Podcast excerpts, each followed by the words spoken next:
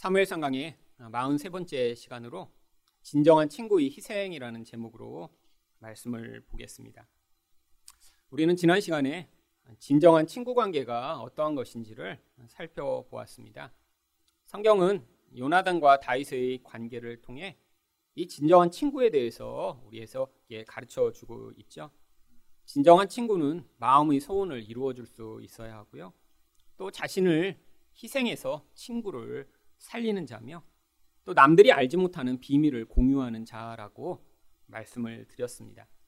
그런데 성경이 다윗과 요나단의 이 친구 관계를 이야기하는 진짜 이유는 바로 예수님이 우리의 유일한 진정한 친구가 되심을 보여주시고자 한 것이라고 말씀을 드렸죠. 물론 예수님의 영으로 이 땅을 살아가는 자들 또한 이 땅 가운데 이런 친구 관계에서 보여지는 그런 사랑과 희생이 반드시 나타나야 하는 것이 맞습니다. 그런데 이런 진정한 친구 관계에서 가장 핵심적인 것은 바로 친구를 위한 희생적 사랑입니다. 오늘 말씀을 통해서 이 진정한 친구는 어떻게 친구를 위해 희생하는가 살펴보고자 하는데요. 진정한 친구는 친구를 위해 모욕을 당합니다. 24절 말씀을 보겠습니다. 조화로가 되매 왕이 앉아 음식을 먹을 때 다윗의 자리는 비었더라. 요나단과 다윗이 미리 이야기한 대로 초하루가 되면 모든 신하들과 왕이 함께 앉아 식사를 하는 자리가 있었습니다. 그런데 다윗은 그 자리에 가지 않고 들에 숨어 있으며 요나단이 그 자리에 대신 가서 이 사울의 마음 상태, 이 다윗을 향한 태도를 알려주기로 약속을 했죠. 그런데 첫째 날에는 사울이 아무 말도 하지 않습니다. 26절입니다. 그러나 그날에는 사울이 아무 말도 하지 아니하였으니 이는 생각하기를 그에게 무슨 사고가 있어서 부정한가 보다 정령이 부정한가 보다 하였음이더니 원래 부정한 사람은 이렇게 하나님 앞에서 또 같이 의례로 드리는 이 초하루의 식사에 하루 동안 앉지 않도록 되어 있었습니다. 다윗이 그날 이렇게 오지 않은 것을 보며 아, 무엇인가 뭐 시체를 만졌던 어쩐 부정한 일을 해서 이 자리에 올 수 없구나라고 사울이 생각을 하고 아무 말도 하지 않았던 것이죠.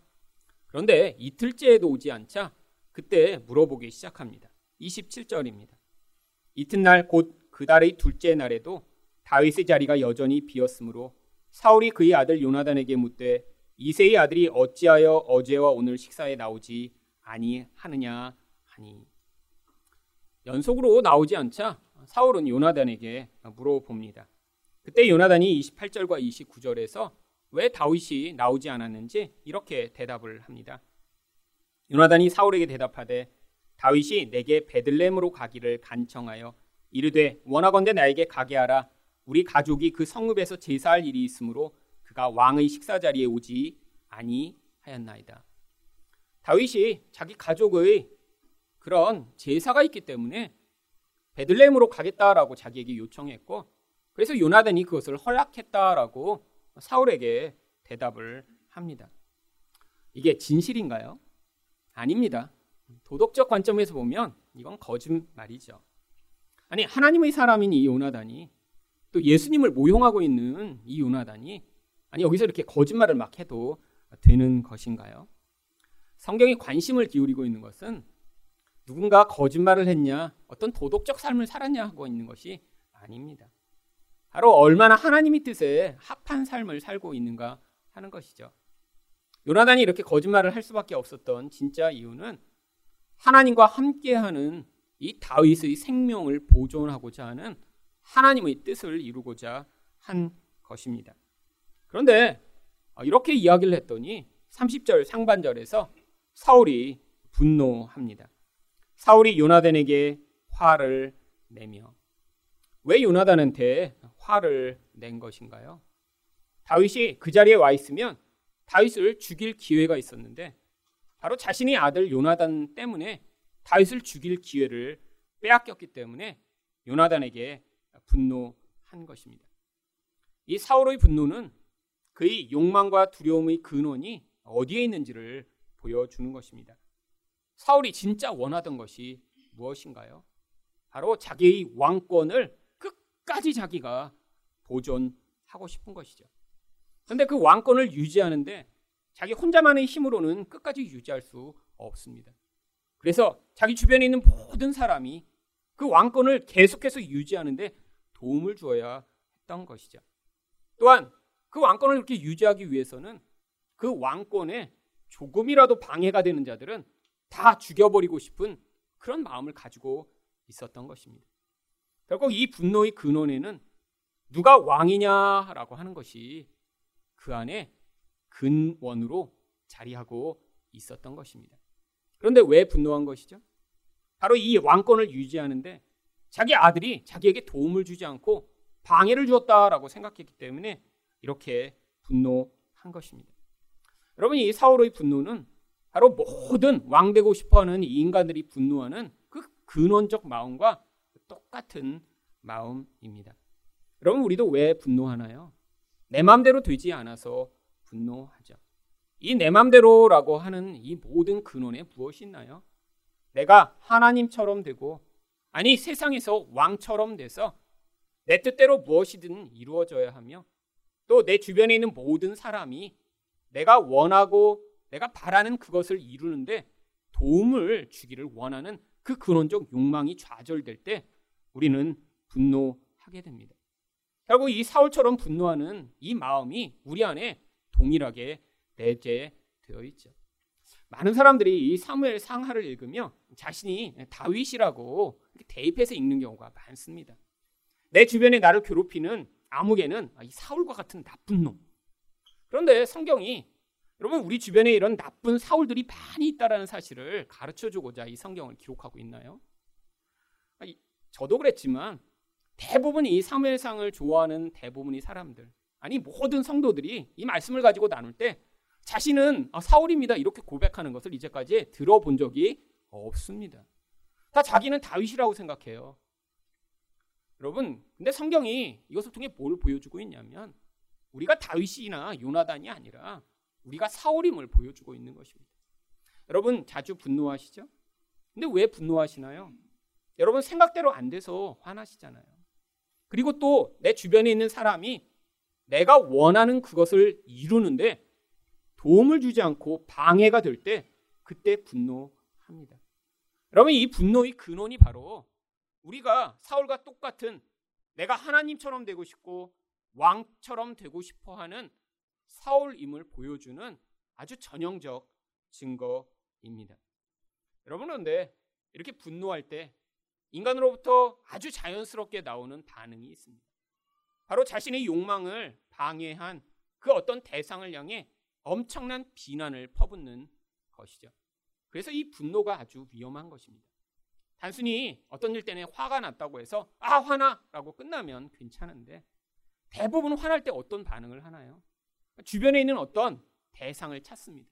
근데 그 대상은 대부분 자기보다 약자인 사람이에요. 회사에서 화가 나면 사장님한테 화내는 사람 아무도 없죠. 대부분 누구한테 화내나요? 자기 부하 직원한테 화냅니다. 여러분 지, 집에서 화나면 그러면 집에는 다 이미 역학 관계가 다 이미 이루어져 있습니다. 그래서 자기보다 약자를 찾아서 그 대상한테 화내게 되어 있어요. 여러분 이게 인간입니다. 여러분 분노하며 그 대상이 내가 원하는 걸 이루어주지 않았다라고 무서운 자기의 폭력을 언어와 감정으로 표현하는 것이죠. 여러분이 그런데 이 사울이 자기 아들을 향해 뭐라고 부릅니까? 30절 중반절을 보시면 그에게 이르되 폐역 무도한 계집의 소생아. 여러분 폐역 무도한 계집은 누구를 얘기하죠? 이 요나단의 어머니를 얘기합니다. 지금 이 요나단이 자기 원하는 대로 하지 않는다고 왜 갑자기 요나단 어머니를 향해 폐역 무도한 계집이라고 부른 다음에 너는 그 폐역 무도한 계집의 아들이다라고 이야기를 하는 것인가요? 이 폐역 무도하다라고 하는 히브리어를 정확히 번역하면 구부러지고 반역하는 자라고 하는 뜻입니다. 근데 이런 표현이 여자한테 사용될 때는 남편 간의 관계를 제대로 유지하지 않고 바람을 피며 창녀짓을 하는 여인들을 이야기할 때 바로 여기에 나오는 폐역무도하다라고 이야기를 하는 것이죠. 결국 지금 뭐라고 욕하고 있는 거냐면 이 창녀 이 자식아라고 자기 아들한테 욕을 하고 있는 것입니다. 아니, 왜 갑자기 자기 아내를 향해 창녀라고 부르고 요나단을 향해 이 창녀 자식이라고 욕하고 있는 것일까요? 그 이유가 30절 하반절에 나옵니다. 내가 이세의 아들을 택한 것이 내 수치와 내 어머니의 벌거벗은 수치됨을 내가 어찌 알지 못하랴. 여러분, 이 사울은 자기 아들이면 자기를 도와서 다윗을 죽이는 일에 당연히 협조할 것이라고 생각을 한 것이죠. 그런데 이 요나단이 허락해서 다윗이 이 사울이 죽일 수 있는 그 기회를 놓쳐 버리게 되자 아, 너는 내 자식이 아니야. 그러고 보니까 내가 이렇게 원하는 것을 너가 방해하고 있다면 네 엄마가 바람을 펴서 창녀 같은 짓을 해서 너를 낳은 게 분명한 거야라고 지금 요나단을 향해 네가 만약에 내 자식이면 이렇게 안 했을 거야라고 이런 욕설을 퍼붓는 것이죠. 그러면 얼마나 악한 반응인가요? 자기를 도와주지 않았다고 자기 자식을 향해 넌 창녀 자식이고 내 자식이 아니다라고 욕을 하는 이 무서운 반응이에요. 여러분, 욕 중에 사실 제일 나쁘고 악한 욕이 엄마나 아빠를 이렇게 빗대어서 하는 욕입니다. 뭐 너는 바보야 이렇게 그냥 욕을 하면 뭐 그걸로 물론 상처받을 수도 있지만 근데 제일 나쁜 욕 중에 뭐가 있죠? 바로 누구누구의 자식이다 이렇게 부르는 욕이죠. 누구누구의 아들, 뭐 엄마 이런 얘기를 하면 사람이 그냥 확 돌아버리죠. 여러분 지금 최악의 욕을 퍼붓고 있는 거예요. 여러분 그런데 우리는 그렇지 않나요? 여러분 우리도 누군가 나에게 방해가 되고 누군가 나의 원하는 것을 이루어주지 않을 때 이런 사울 같은 똑같은 반응을 할 때가 아주 많이 있습니다. 여러분 부부 관계 가운데도 사실 아주 정말 건들면 안 되는 그 핵폭탄의 스위치 같은 게 바로 네 엄마는 이렇게 나오거나 너네 집안이 뭐 이런 단어가 이렇게 부부싸움에 나오면 돌이킬 수 없는 선을 넘은 것입니다. 여러분, 근데 왜 그런 단어를 사용하죠? 왜 상대방이 싫어하는 그런 표현을 꼭 써면서까지 왜 남을 비난하는 것일까요? 우리가 바로 사울이기 때문입니다. 내 마음대로 되지 않으면 심지어는 내 자식이라도 바로 그 대상을 나와 분리시켜서 그 대상을 정당하게 욕할 수 있는 근거를 찾는 것이죠. 지금 너무너무 분노하니까 사울은 요나단을 자기 아들이 아니라고 얘기를 해버리는 것입니다. 그리고 나서 이 악한 놈아라고 그를 비난해야 그래야 자기 속이 시원하니까요. 여러분 바로 이런 모습으로 우리도 자주 살아갑니다.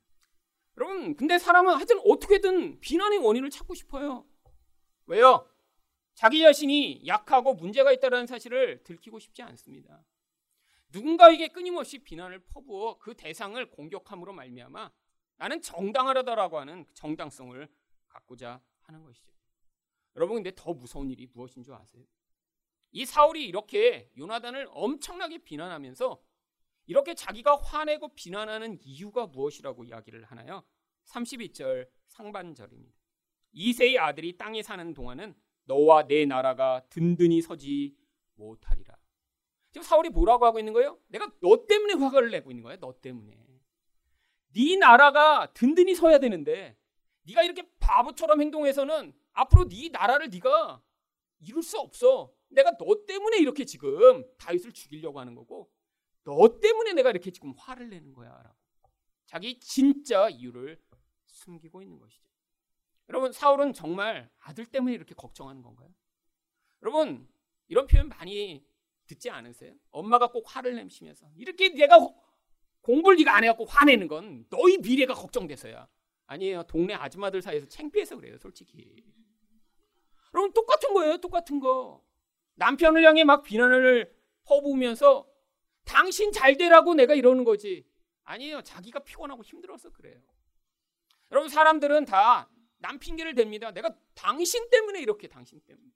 아니요. 자기 때문에 그래요. 자기 때문에. 여러분 사울을 한번 보세요. 너무 명확하잖아요. 근데 남의 이야기를 들으면 명확하게 보여요. 여러분 남의 이야기를 들으면 명확하지. 아, 저 집 문제는 저기에 있구나. 근데 꼭 자기 집 문제만 안 보입니다. 이게 인간이에요. 왜요? 우리가 다 다윗이 아니라 사울이기 때문입니다. 여러분 착각을 깨세요. 성경을 읽을 때마다 다윗이라고 생각하는 그 착각을 깨세요. 혹시라도 우리 안에서 다윗과 같은 모습이 반짝 나타났으면 오 기적이 나타났구나 이렇게 놀라셔야죠. 여러분 우리 안에서 하지만 계속해서 튀어나오는 이 사울의 모습을 보며 정말 회개하고 하나님의 그 은혜 안으로 나아가지 않으면 자신은 다윗이라고 착각하며 사울과 같은 인생으로 인생을 마무리 짓는 그런 대부분의 성도와 같은 인생을 살게 되어 있는 것입니다. 여러분 이렇게 사울이 너 때문에 내가 이렇게 화내는 거야 라고 얘기하며 결국 31절 하반절에서 무엇이라고 이야기를 하나요? 그런즉 이제 사람을 보내어 그를 내게로 끌어오라 그는 죽어야 할 자이니라. 내가 너를 위해 다윗을 죽이겠다라고 이야기를 하며 자기의 그 무서운 살해 의지를 표현하고 있습니다. 여러분 그런데 이런 아버지의 비난, 여러분 이 비난을 이 요나단이 왜 이렇게 다 받아내는 것일까요? 지금 이 요나단은 이런 욕을 받을 그런 처지가 아닙니다. 아니 그것도 자기 아버지로부터 이런 아주 심한 욕을 이런 비난을 이런 모욕을 당했을 때 이 요나단은 어떤 마음이었을까요? 사실 자기 친구 다윗을 위해 이 요나단은 이 모든 모욕과 비난을 다 감당하고 있는 것이죠. 이게 바로 진정한 친구가 당하는 희생입니다. 우리는 이렇게 내가 정당한데 누구로부터 아주 조그만 지적이라도 받으면 금방 분노하게 되어 있습니다. 그런데 요나단은 이 모든 것들을 다 감내하죠. 왜요? 그가 훌륭해서가 아니라 성경은 이 과정을 통해 진짜 심각한 모욕과 비난을 받으실 예수 그리스도가 앞으로 오실 것임을 보여주고자 하고 있는 것입니다. 베드로전서 2장 22절부터 24절을 보시면 그는 죄를 범하지 아니하시고 그 입에 거짓도 없으시며 욕을 당하시되 맞대어 욕하지 아니하시고 고난을 당하시되 위협하지 아니하시고 오직 공의로 심판하시는 이에게 부탁하시며 신이 나무에 달려 그 몸으로 우리 죄를 담당하셨으니 여러분 예수님이 힘이 없으셔서 아니 예수님이 자기 죄를 변호하실 수가 없어서 침묵하신 것이 아니다라고 하는 것입니다. 그런데 욕을 받으면서도 예수님은 침묵하셨어요. 비난을 당하고 모욕을 당하셨는데 침묵하는 양처럼 가만히 계셨습니다. 여러분 그 이유를 무엇이라고 하나요? 우리 죄를 대신 담당하시기 위해서라고 합니다. 여러분 예수님은 잘못을 안 하셨는데 우리가 받았어야 할 그 비난과 모욕의 자리에 대신 쓰심으로 말미암아 그가 수치를 당하시고 그가 모욕을 당하셔서 우리가 그 영원한 수치와 모욕으로부터 벗어날 수 있도록 우리에게 은혜를 베푸시고자 그가 빨가벗겨져 십자가에 매달려 죽으신 것이죠. 여러분 그 결과를 성경은 무엇이라고 이야기를 하나요? 베드로전서 2장 24절 하반절입니다. 이는 우리로 죄에 대하여 죽고 의에 대하여 살게 하려 하시니라. 여러분 원래 죄를 지은 자가 그 죄값을 치르고 나면 아무런 변화가 없습니다. 그런데 이렇게 죄가 없는 분이 대신 죽으셔야 그분의 의로 말미암아 우리가 놀라운 하나님의 은혜를 덧입게 되는 것이죠. 여러분 예수님이 이렇게 모욕과 비난을 당하신 진짜 이유는 그것을 통해 우리가 바로 이 예수님과 같은 삶을 살아낼 수 있는 자가 되도록 하시고자 하는 것입니다. 그래서 성경은 우리에게 무엇을 요구하나요? 베드로전서 2장 21절입니다.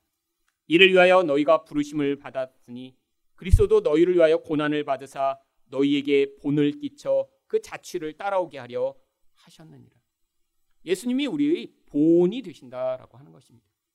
이 본이라고 하는 단어는 원래 고대 헬라인들이 이렇게 아이들한테 글씨를 가르치기 위해 썼던 석판을 이야기하는 단어입니다. 요즘처럼 이렇게 뭐 종이가 흔한 시대가 아니었으니까요. 고대 아이들한테 글씨를 가르치기 위해서는 석판에다 먼저 선생님이 글씨를 이렇게 새겨 놓습니다.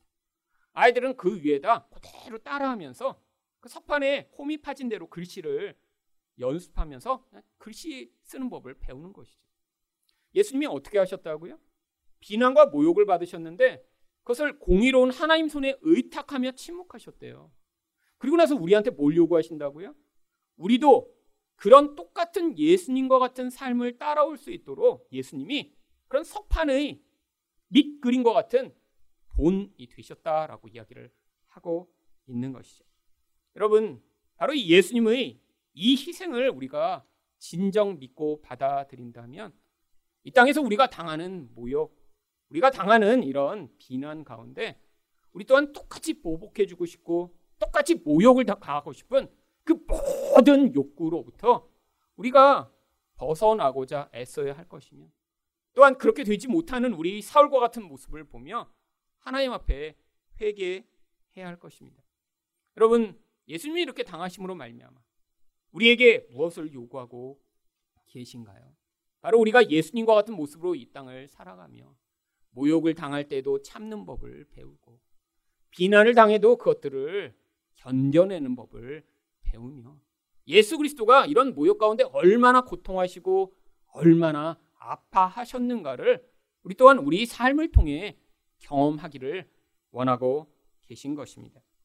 그런데 교회는 참 현실적으로 그렇지 않은 사람들이 너무 많은 것 같습니다. 누군가 나한테 조금만 싫은 소리 하면 10배로 갚아주고 싶은 것이 사실 우리죠. 그래서 여러분들이 교회와 가정에서 연습하셔야 됩니다.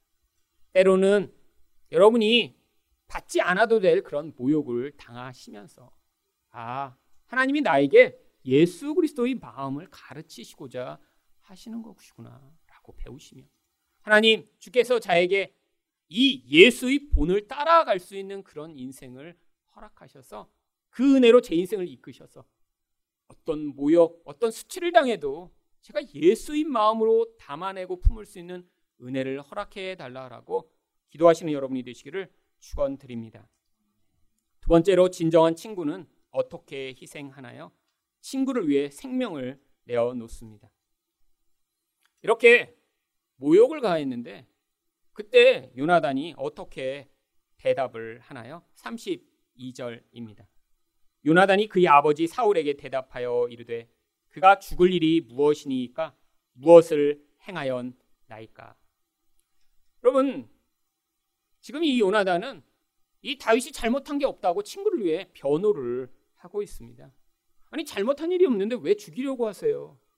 그런데 바로 앞장인 19장에서 이 요나단은 똑같이 다윗을 변호했었습니다.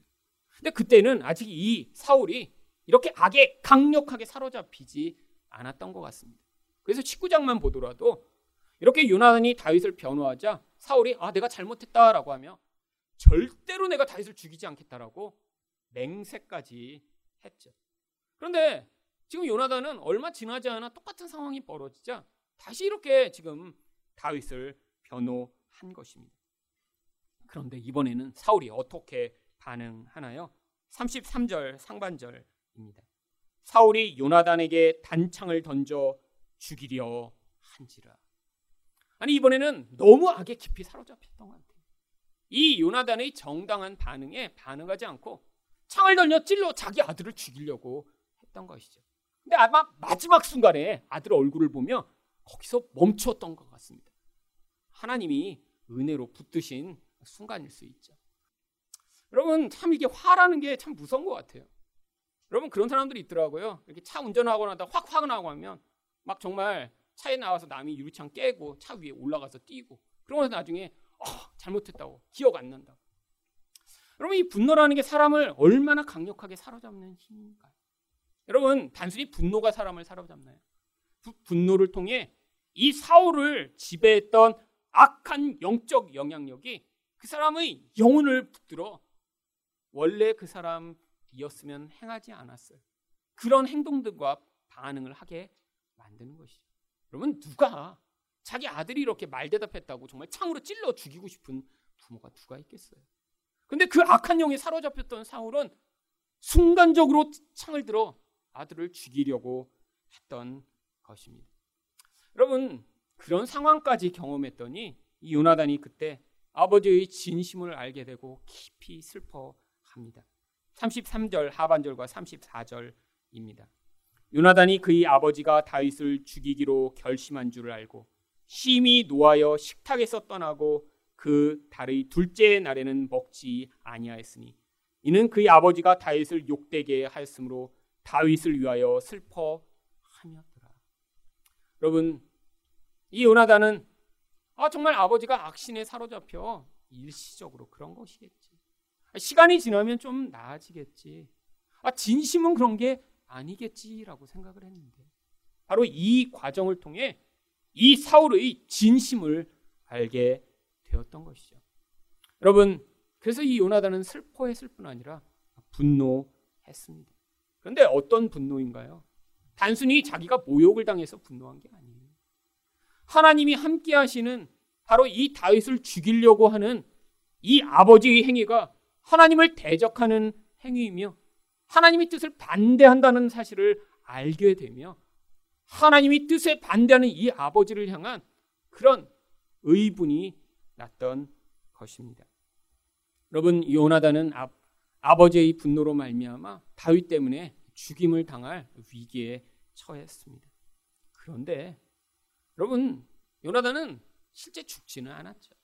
근데 이 과정을 통해 성경은 앞으로 우리를 위해 진짜 자기 생명을 내놓으실 분이 오셔서 우리를 그 위기에서 구원해 주실 것임을 보여주고자 이 과정을 묘사한 것입니다. 그래서 예수님이 요한복음 15장 13절에서 무엇을 이야기하셨나요? 사람이 친구를 위하여 자기 목숨을 버리면 이보다 더 큰 사랑이 없나니. 여러분, 예수님이 왜 이야기를 하셨죠? 지금 마지막 밤입니다. 제자들 향해 너희가 내 친구다라고 말씀을 해주셨어요.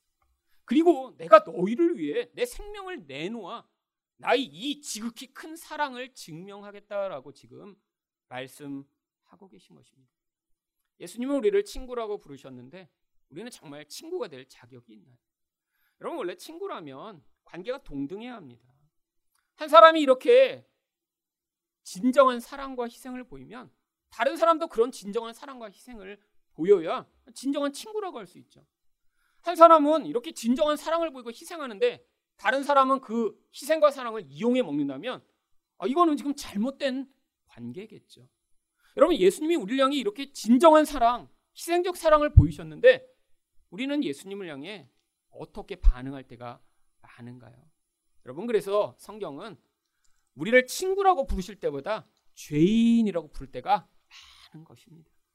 그런데 친구를 위해서 예수님이 이렇게 생명을 내 버리실 뿐 아니라 예수님은 바로 죄인인 우리를 위해서도 자기 생명을 버리셨습니다. 그래서 로마서 5장 7절과 8절이 이렇게 이야기합니다. 의인을 위하여 죽는 자가 쉽지 않고 선인을 위하여 용감히 죽는 자가 혹 있거니와 우리가 아직 죄인 되었을 때 그리스도께서 우리를 위하여 죽으심으로 하나님께서 우리에 대한 자기의 사랑을 확증하셨느니라. 여러분, 많은 사람들이 하나님의 사랑을 자기 삶에서 벌어지고 있는 상황으로 이해하고자 합니다. 상황이 좋으면 하나님이 자기를 사랑하신다고 느껴요. 시험을 봤는데 시험에 붙으면 와 하나님의 은혜와 사랑이 크다. 시험에 떨어지면 하나님 나만 미워하셔. 뭐 이렇게 생각하는 경우 얼마나 많나요? 아니 무슨 일을 하는데 잘 돼요. 그럼 와 하나님이 얼마나 이렇게 나를 사랑하시는지. 막 하나님의 사랑이 온몸이 느껴져요. 근데 상황이 나빠요. 하나님 나만 때리시오 그냥. 하나님 나만 미워해. 여러분 이렇게 생각하실 때 없으신가요? 그럼 제가 그랬습니다. 늘 뭔가 상황이 나쁘면 아, 왜 하나님 나를 이렇게 싫어하시지? 내가 뭘 잘못해서 지금 나를 이러, 이러신가? 아, 내가 더 금식을 해야 되나? 아니 내가 더 많이 기도해야 하나님이 나를 더 기뻐하실까? 여러분 그런데 성경이 무엇이라고 얘기를 하나요? 우리가 그런 행동을 하거나 하지 않아서 하나님의 사랑이 오지 않는다라고 얘기를 합니다. 하나님의 사랑이 이미 죄인인 우리를 향해 이미 다 부어졌어요. 여러분, 우리가 뭘 잘해서 하나님이 사랑해 주신다는 게 아닙니다. 이 복음의 본질과 핵심이 무엇인가요? 우리의 상황에 관계없이 하나님의 그 놀랍고 지속적인 사랑이 우리를 향해 부어졌다라고 하는 것이죠. 여러분, 이 사랑을 여러분이 하나님의 사랑을 경험하며 경험하셔야 합니다. 여러분, 우리는 이 사랑 없이 살 수 없는 존재입니다. 여러분, 태어나서부터 죽을 때까지 사랑 없이 어떻게 살 수 있나요? 아이 때는 부모의 사랑, 주변에서 아이들이 웃는 걸 보며 그 매력에 이끌려 다가와 먹을 것도 주고 까꿍까꿍 하는 어른들의 관심과 사랑 이게 꼭 필요하죠. 그러면 아이들이 괜히 웃는 줄 아세요? 주변에 있는 어른들을 끌어당기는 놀라운 미혹의 도구를 사용하는 것이죠. 여러분 사랑이 필요해 애들은 그래서 자동적으로 웃습니다. 근데 어른들은 그 웃음에 매료돼서 가서 끊임없이 애들한테 까꿍 해주고 안아도 주고 하는 것이죠. 여러분 조금 더 크면 누구의 사랑이 필요한가요? 이제 친구의 사랑이 필요합니다. 엄마 아빠의 사랑 조금 맛봤지만 이제 한계가 너무 명확해요. 엄마 아빠의 얼굴이 자주 변합니다. 조금 잘하면 기뻐하고 못하면 금방 돌변하는 그 가짜 사랑. 그래서 이제 그때부터 친구의 사랑을 찾아 나서죠. 근데 이 친구의 사랑이 이제 또 금방 어, 변질됩니다. 왜요? 이제 이성의 눈을 뜨기 시작했거든요. 그래서 이제 호르몬이 돌기 시작하면 조금 좋은 오빠, 친절하게 해주는 그런 오빠, 나에게 미소 지어주는 아, 그런 자매를 향해 이제 사랑을 갈구하며 이제 몸부림치는 인생을 살죠. 여러분, 근데 이 기간이 좀 깁니다. 요즘은 아주 밑으로 많이 내려갔어요. 초등학교 5학년부터 이제 30대 중반까지 거의 20년을 어디에 나를 사랑해 줄 사람 없나? 몸부림치죠. 옛날에는 그 기간이 좀 짧았는데 기간이 길어졌어요. 요즘 그래서 초등학생 때부터 화장을 시작합니다. 왜요? 피부가 나빠서요? 아니요. 나 사랑해 줄 오빠 찾아서. 여러분 옛날엔 대학생 때 하던 거 이제 애들이 하기 시작하죠. 왜? 사랑이 더 많이 필요한 시대입니다. 여러분 근데 그렇게 몸부림쳐서 10년, 20년 사랑을 찾았더니 정말 나를 평생토록 온전히 사랑해 줄 이런 온전한 희생으로 사랑해 줄 죄인과 이런 연약함을 가지고 있음에도 사랑해 줄 그런 사랑을 발견할 수 있나요? 아니요. 여기는 그래도 나이 드신 분들이 조금 더 많으시니까 아니라는 사실을 우리는 다 알고 이 자리에 앉아 있습니다. 없어요, 세상에. 인간은 그렇게 사랑할 수 없는 존재예요. 사랑받기는 원하는데 그렇게 사랑해 줄 수는 없는 존재예요. 이게 죄가 만들어낸 가장 무서운 영향력입니다. 죄가 있다고 여러분 공부를 잘 못하나요? 아니에요. 그건 머리가 나쁜 거죠. 끈기가 없는 거죠. 근데 죄가 있으면 반드시 나타나는 가장 무서운 영향력이 무엇인가요? 사랑할 수 없는 것입니다. 어떤 사랑을 할 수 없어요? 누군가 연약해도 나에게 해를 끼쳐도 나에게 손해를 끼쳐도 그래도 계속해서 사랑할 수그 사랑의 능력이 우리에겐 없습니다. 여러분, 사람한테 그 사랑을 기대하시면 여러분은 반드시 실망하고 낙심합니다. 하나님의 사랑을 그래서 경험하셔야 됩니다. 예수가 나를 어떻게 사랑하시는지, 내가 이렇게 무너지고 넘어지는 그 자리에서 예수님이 나를 어떻게 일관되게 사랑하고 계신지, 그 사랑을 경험한 자만이 그 사랑의 힘으로 말미암아 다른 연약한 사람, 죄를 짓는 사람, 나에게 이익을 끼쳐주지 않는 사람까지도 나아가 사랑할 수 있는 그 사랑을 보일 수 있는 것이죠. 여러분, 여러분이 그런 진정한 사랑을 하시지 못하고 계시다면, 누군가 이뻐 보일 때만 사랑하고 계시다면, 여러분은 아직 예수의 사랑을 경험하지 못하신 거예요. 예수님은 우리를 향해 이미 사랑을 다 보이셨습니다. 예수님 두 번 죽으실 필요 없어요. 이미 한 번 죽으심으로 말미암아 우리와 같은 죄인을 어떻게 사랑하고 계신지를 이미 다 보여주셨어요. 이제 더 이상 우리를 향해 보이실 사랑이 없습니다. 우리 상황이 나쁘다고 예수님이 사랑을 안 주신 게 아니에요. 사랑하시는 상황 가운데 우리 상황이 나쁠 수도 있고요. 어려울 수도 있고요. 병이 들 수도 있는 거죠. 근데 이 사랑을 못 믿으면 우리는 어떻게 되나요? 우리 모든 근거가 끊임없이 흔들리게 됩니다. 누가 나를 사랑해 줄까? 누구한테 인정을 받을까? 어떻게 해야 더 나은 존재가 될까? 여러분, 이 영혼의 근원에서 튀어나오고 있는 우리를 끌어가고 있는 이 사랑에 대한 갈구를 채우는 것. 이것처럼 고통스러운 인생이 어디 있나요? 여러분, 그래서 예수의 사랑을 경험하셔야 됩니다. 사람에게 실망하고 낙심할 때마다 다시 눈을 돌이켜 예수님 그 사랑을 맛보게 해주세요. 저를 버리시지 않는 그 사랑, 제가 연약해도 저를 여전히 품어주시는 그 사랑을 먼저 경험한 자 될 수 있도록 은혜를 달라라고 기도하시는 여러분이 되시기를 축원드립니다. 마지막으로 진정한 친구는 어떻게 희생하나요? 손해를 감수하며 약속을 지킵니다. 36절 말씀입니다. 아이에게 이르되 달려가서 내가 쏘는 화살을 찾으라 하고 아이가 달려갈 때 요나단이 화살을 그 위로 지나치게 쏘니라. 아이한테 화살을 찾으라고 한 다음에 일부러 멀리 쏩니다. 왜 이렇게 쏜 것이죠? 바로 앞에서 다윗과 며칠 전에 약속을 했기 때문입니다. 20장 20절과 22절을 보시면 내가 관역을 쏘려 함같이 화살셋을 그 바위 곁에 쏘고 만일 아이에게 이르기를 보라 화살이 내 앞쪽에 있다 하거든 내 길을 가라 여호와께서 너를 보내셨음이니라. 화살이 멀리 있다고 아이한테 이야기하면 사울이 너를 죽이려고 하는 것이니까 이제 이곳에 오지 말고 멀리 떠나라고 이 다윗과 약속을 한 것이죠. 왜 약속을 미리 한 걸까요? 혹시 이 사울이 감시병을 붙여서 이 다윗을 만나서 그 이야기를 해주지 못할 상황이 올까 봐요. 그래서 둘만 아는 사인을 정한 것입니다. 그래서 상황만으로 혹시 만나지 못하더라도 내가 멀리 쏘면 사울이 널 죽이려 하니까 도망가라고 약속한 것이죠. 그리고 이 약속대로 37절에서 요나단이 이렇게 이야기를 합니다. 아이가 요나단이 쏜 화살 있는 곳에 이를 찌음해 요나단이 아이 뒤에서 외쳐 이르되 화살이 내 앞쪽에 있지 아니하냐. 여러분 사울이 이 다윗을 죽이려 한다라는 것을 이런 사인으로 알려주는 것은 단순히 어떤 정보 전달이 아닙니다. 여러분 이 요나단이 이 사실을 알려준다는 것은 어쩌면 자기 미래가 망가지고 자기 가문이 멸망당할 위기에 처하는 것을 자기가 다 감수하는 것이죠. 왜요? 바로 20장 15절 16절에 그 이유가 나옵니다. 여호와께서 너 다윗의 대적들을 지면에서 다 끊어 버리실 때에도 나는 내 인자함을 내 집에서 영원히 끊어 버리지 말라 하고 이에 요나단이 다윗의 집과 언약하기를 여호와께서는 다윗의 대적들을 치실지어다. 여러분 하나님이 이 다윗의 대적들을 다 쳐버리시면 어떤 결과가 나타나죠? 바로 사울이 죽임을 당하는 것이고요.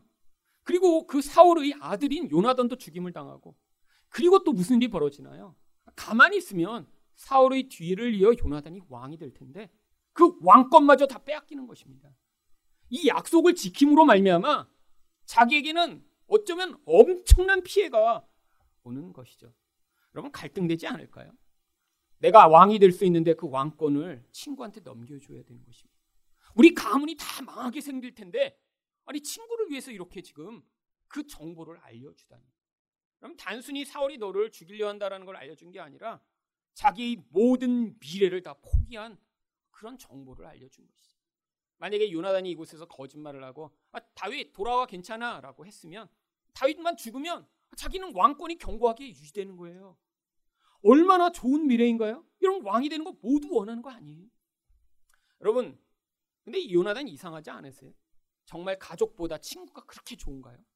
아니 가족한테 너무 대여서 아이 가족은 아니야. 내가 친구를 위해서 내 가족을 포기해야지. 아니요. 그것이 아닙니다.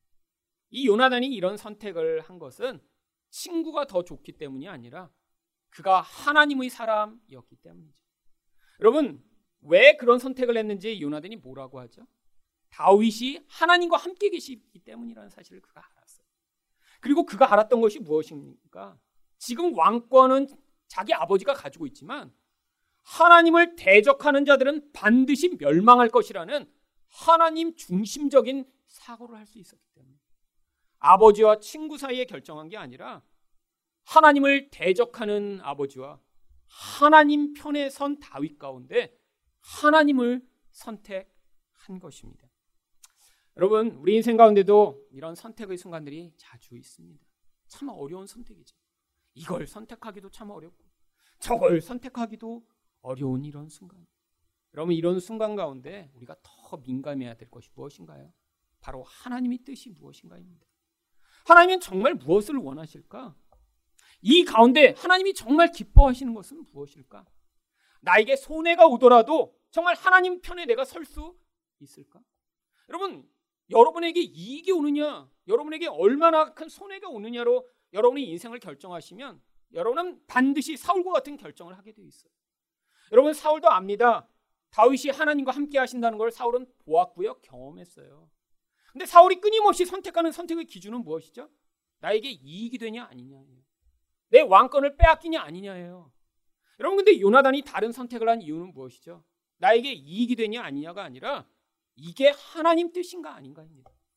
여러분 우리 인생에도 우리도 끊임없이 고민하죠. 얼마나 많은 선택의 상황이 있는. 그때마다 우리가 고민하는 진짜 이유는 뭐죠? 손해 보지 않으려고요. 여러분 그런데 이제는 성도라면 우리가 어떤 결정의 기준을 가져야 하나요? 내가 손해를 보더라도 이것이 하나님의 뜻인가? 하나님이 진짜 원하시는 것인가? 왜요? 바로 하나님은 우리와의 약속을 지키시기 위해 엄청난 손해를 치르셨으니까. 바로 그 이야기를 보여주고 있는 것입니다. 여러분, 요나단이 이렇게 선택을 하고 그들은 이별의 그런 의식을 추릅니다. 41절입니다. 아이가 감에 다윗이 곧 바위 남쪽에서 일어나서 땅에 엎드려 세 번 절한 후에 서로 입 맞추고 같이 울되 다윗이 더욱 심하더니 물론 다윗이 심할 수밖에 없죠. 이제 자기 사랑하는 가족, 자기 직업, 자기의 모든 것들을 버리고 떠나는 입장이니까요. 근데 요나단도 슬프죠. 이 과정을 통해 이제 자기 미래와 관계와 모든 것을 다 내려놓아야 하니까요. 떠나면서 이들은 또한 42절에서 마지막 맹세를 합니다. 요나단이 다윗에게 이르되 평안히 가라 우리 두 사람이 여호와의 이름으로 맹세하여 이루기를 여호와께서 영원히 나와 너 사이에 계시고 내 자손과 내 자손 사이에 계시리라 하였느니라 하니 다윗은 일어나 떠나고 요나단은 성읍으로 들어가니라.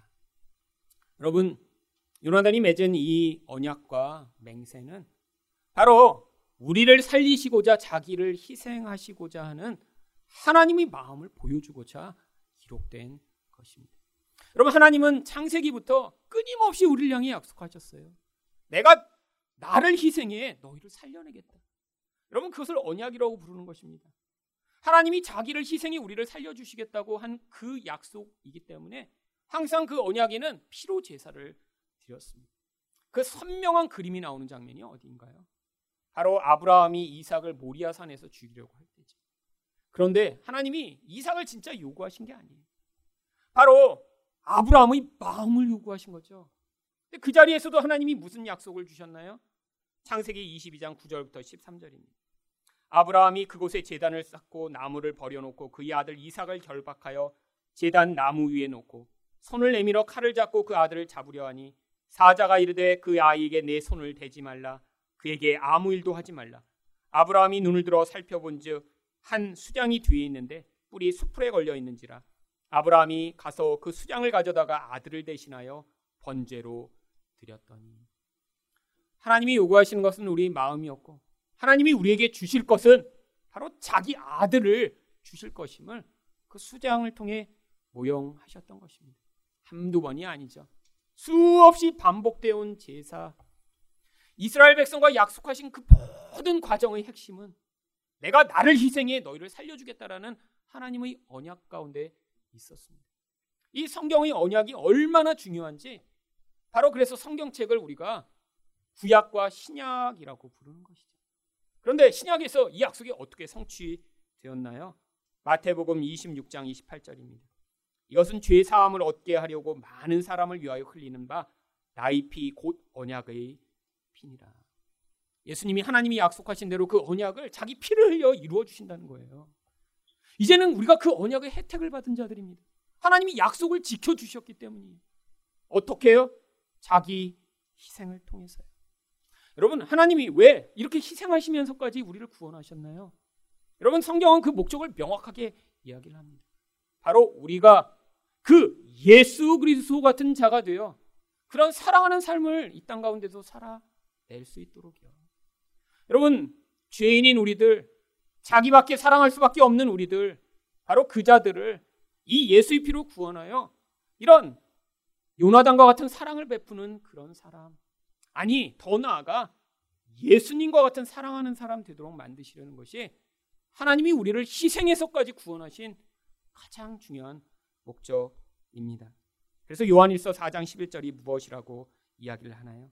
사랑하는 자들아 하나님이 이같이 우리를 사랑하셨은즉 우리도 서로 사랑하는 것이 마땅하도다. 여러분 이 사랑을 우리가 연습해야 되지 않을까요?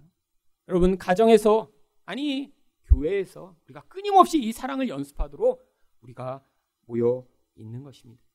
여러분 우리가 진정한 그리스도인으로 성장해 나간다면 바로 우리 또한 이런 사랑을 받았기 때문에 성장해 나가겠죠. 여러분, 우리 교회가 또 이렇게 세워지게 된 것도 이런 사랑의 열매의 결과로 세워지게 된 것입니다. 여러분, 우리가 바로 그 사랑을 배워 하나님의 사랑으로 살아갈 때 바로 이 세상 가운데도 사랑 없는 이 세상, 사랑을 갈구하는 이 세상 가운데도 예수 그리스도의 향기와 영광을 보게 될 줄 믿습니다.